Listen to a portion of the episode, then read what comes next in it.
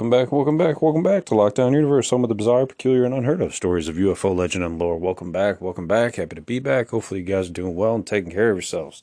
It's a beautiful Sunday afternoon in here in America. It's Super Bowl Sunday, so there's some people might be enjoying that. If that's not your cup of tea, we've got Lockdown Universe here to entertain you. So, here we go. Today, I found a really interesting article. Um, going to pull it up here, and it's a it's on the Mirror uh, .co.uk.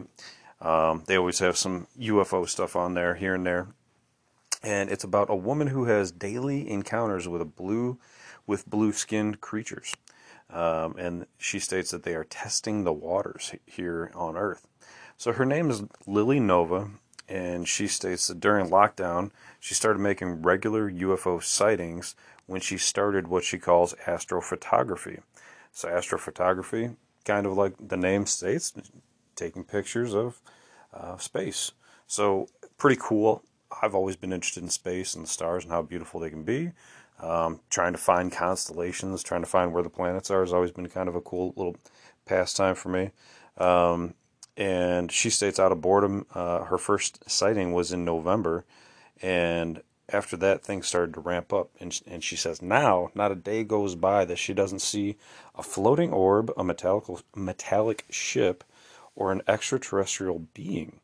And she can even describe what they look like. So these beings are light blue skinned, no hair, and that they are very beautiful wearing a skin tight gray suit.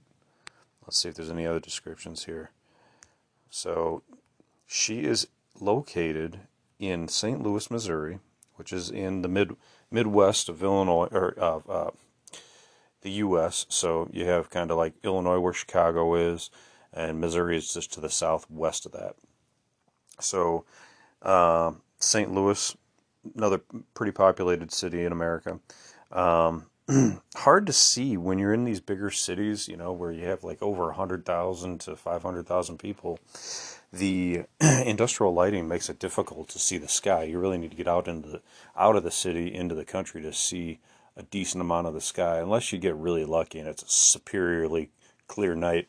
Um, you know, I know from experience, you know, living in a lot of a lot of major cities in the U.S. that it's hard to see with all the industrial lighting from all the cities. So she engages in this astrophotography, and she states that um, her first encounter with aliens and UFOs was very intense. That she went outside for some fresh air one night and she immediately locked eyes with a bright light hovering over her neighborhood. She states that she investigated it and realized it was a UFO, and seconds later, she looked away, and when she looked back, the second a second craft was much closer. So some of these craft are triangular. She could actually see the shape, and this one was triangular uh, in shape, and that the UFOs did some impressive maneuvers to show her that it wasn't a regular aircraft. Uh, and then they disappeared right right before her very eyes. So she stated that she was spooked by her first encounter, but since it's become such a common occurrence that she's pretty familiar with them. So she has daily contacts with them now. she states the first uh, being was a girl a female who had no hair. She was very beautiful. She was wearing a skin tight gray suit, and she saw her shipmates standing behind her in the same uniform. She stated that she's also seen another group of beings with light blonde hair, fair and glowing skin, and bright blue eyes. What's amazing is a lot of these beings seem to glow, you know, like like angels from the Bible, right? And you know, a lot of us akin a lot of angels to potentially being aliens, right? That's just kind of our, if you're in ufology, the potential for the angels, the Bible being aliens in real life seems to be a real possibility. But what makes these aliens glow? What what is the scientific precipice behind it? Is it is it uh, a technology that's causing them to glow? Maybe it's you know some tech that's um, surrounding them, protecting them, um, like a shield, um, or is it like their general gen, general uh, biology, right? Like we have some uh, entities that are in the ocean that are bioluminescent. Could it be that? Could it be something similar to that?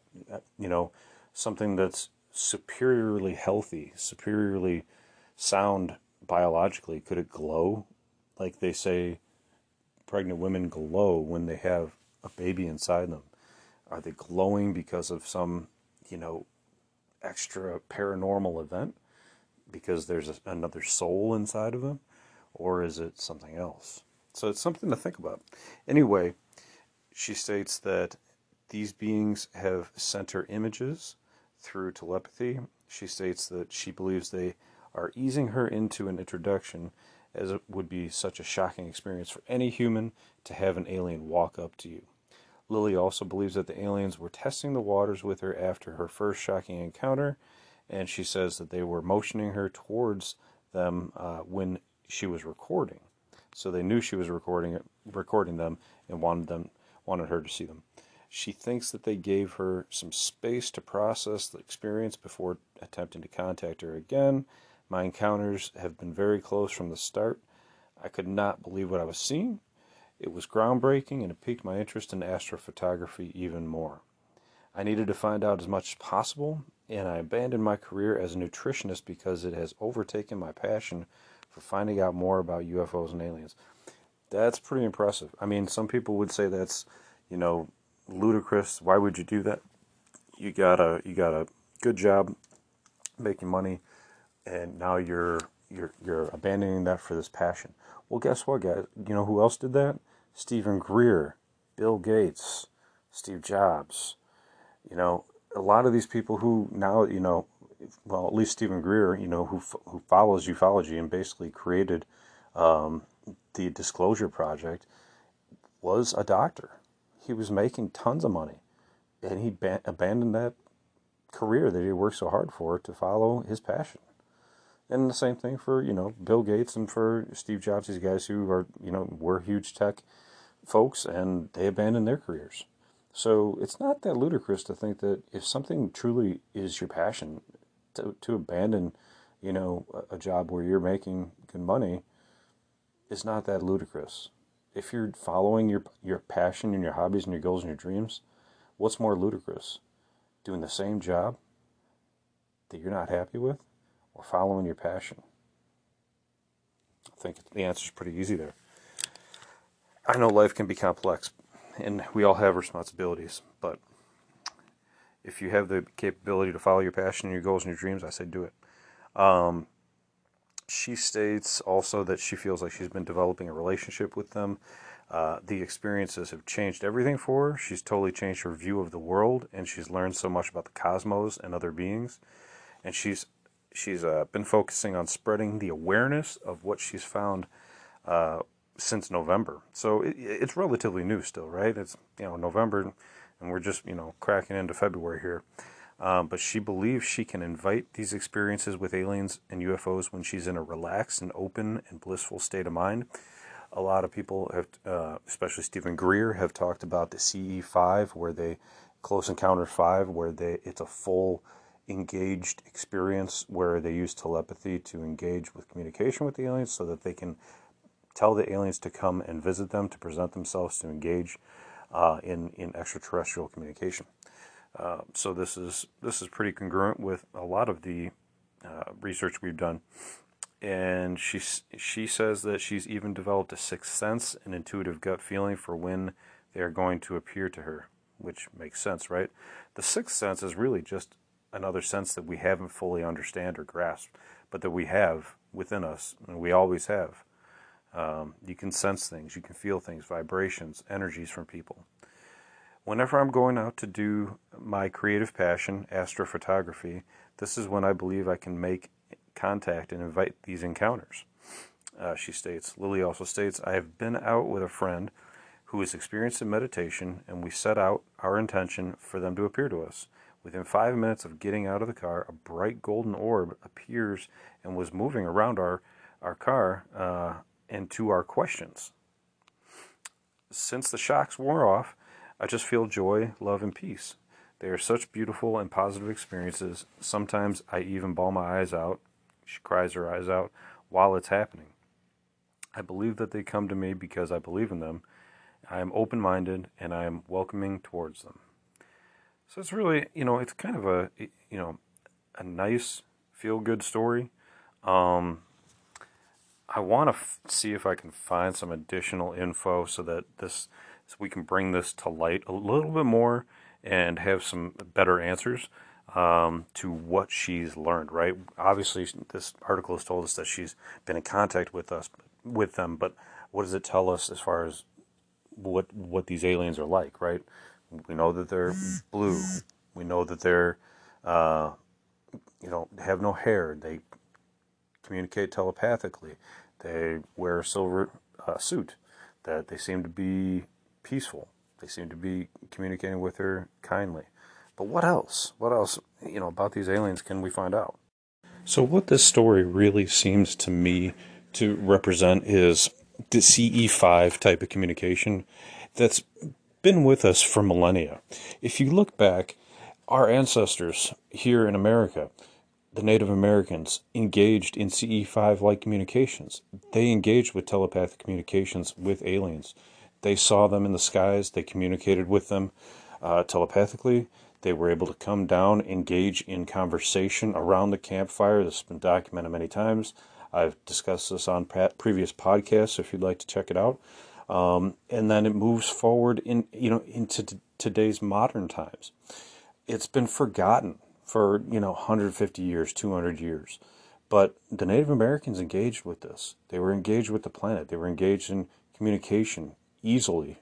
Now, you know, it's, you know, how, how quickly can I get my thumb on my phone? We're so far from our spiritual nature that we don't even know how to how to get to it anymore.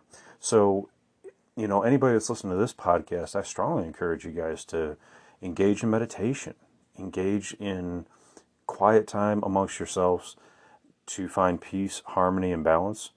And when you do that, you know, you allow yourself to be in touch with nature, to be in touch with the potential for feeling nature, feeling other entities, feeling vibes that are all around us all the time. But we're so distracted with our day to day lives that we don't have the capability to even engage those like we should. So, you know, take some time today, meditate, take 10 minutes, five minutes. You know, really 10 minutes would really get you into a, a better brainwave like state, uh, uh, you know, a more uh, remote viewing like state, a state that will help you uh, be calm. Uh, listen to some um, uh, binaural beats, you know, that'll help you engage both the left and the right hemispheres of your brain together. Um, you know, and it also boy, does it make you calm. I listen to Robert Monroe's tapes. They're on um, they're on YouTube. You can find them. Just type in HemiSync, uh, Monroe Institute. You'll find them. Um, and those those recordings, I mean, they were made a while back, but they are efficient, and they will allow you to either fall asleep pretty quick or allow you to meditate into what they call different stages. Um, so uh, listen into those. Um, but this CE5, you know, I mean, you don't have to use it for alien communication, right? I mean, this is what Lily is doing. This is what Steven Greer's group is doing. But the first step really is meditation. The first step is really getting in touch with our true self, our quiet self, our quiet mind that's undistracted by the daily routine. And then being able to progress forwards in a spiritual sense. So, if you'd like to do some more research on Lily, feel free to um, you know Google her, Lily Nova. Uh, she does have some uh, YouTube videos you can watch.